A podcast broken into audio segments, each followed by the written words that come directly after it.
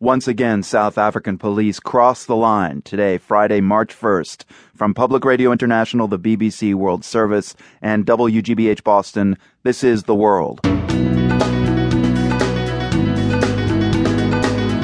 I'm Marco Werman. Eight South African police officers charged with murder for dragging a handcuffed man behind their van. Also, Dennis Rodman got into North Korea, and so could you, says this tour operator. It's like travel anywhere. You know, you book, you put down your deposit, and we can get you a visa, providing you're not a journalist. And later, why an Egyptian American wants to run the Jerusalem Marathon without shoes. Barefooted. Barefoot? Absolutely.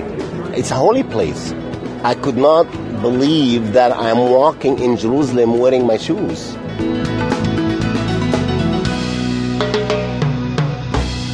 PRI's The World is supported by the Medtronic Foundation, inviting you to assist Minnesota Timberwolves Ricky Rubio in an online simulation to learn how to save a life from sudden cardiac arrest, a leading cause of death among young athletes. Learn more at heartrescuenow.com.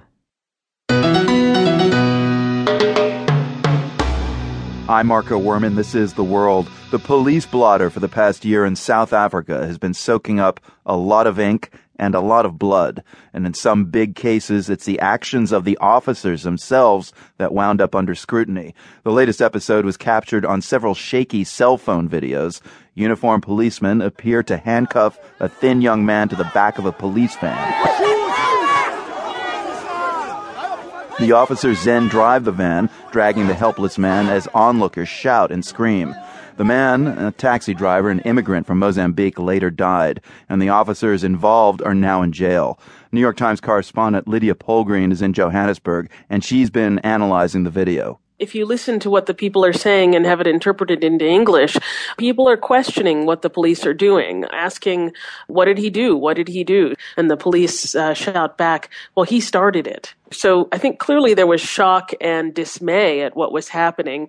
And later on, you saw a fairly substantial crowd of protesters gather outside the police station to express their anger at what had happened. This is particularly significant because uh, the taxi driver was from Mozambique, and South Africa has, um, for years, suffered from terrible uh, xenophobic violence, mm. where you have these vigilante mobs that go after immigrants who are blamed for taking jobs of South Africans, who are blamed for crime and other things, rightly or wrongly.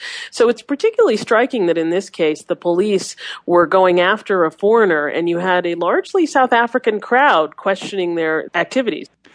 You've also written, though, how for many South Africans the images are reminiscent of apartheid police tactics. Absolutely. I mean, who can't think of a, dead black man found in a police cell and not think about Steve Biko, who was, of course, the black consciousness movement leader who was beaten to death by police officers in 1977.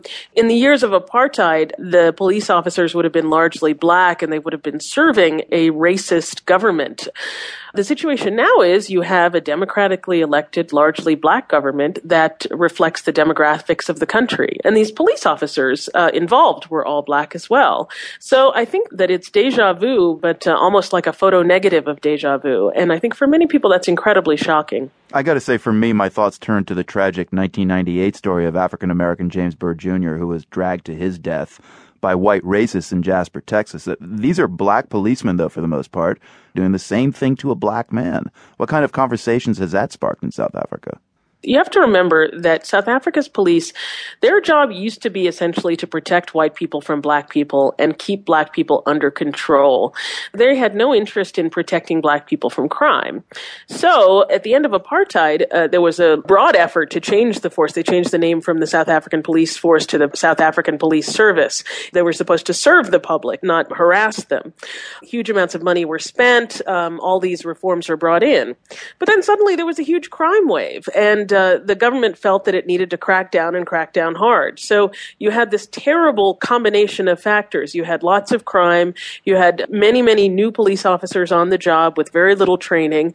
You had rising corruption. And that, of course, was a recipe for disaster. And we've seen the number of killings of civilians by police skyrocket in recent years. And from these shores, I've got to say the last 12 months has really seen a, a degradation of the image and reputation of South Africa's police. The, the officers who opened fire on striking platinum miners, killing 34 last year. A key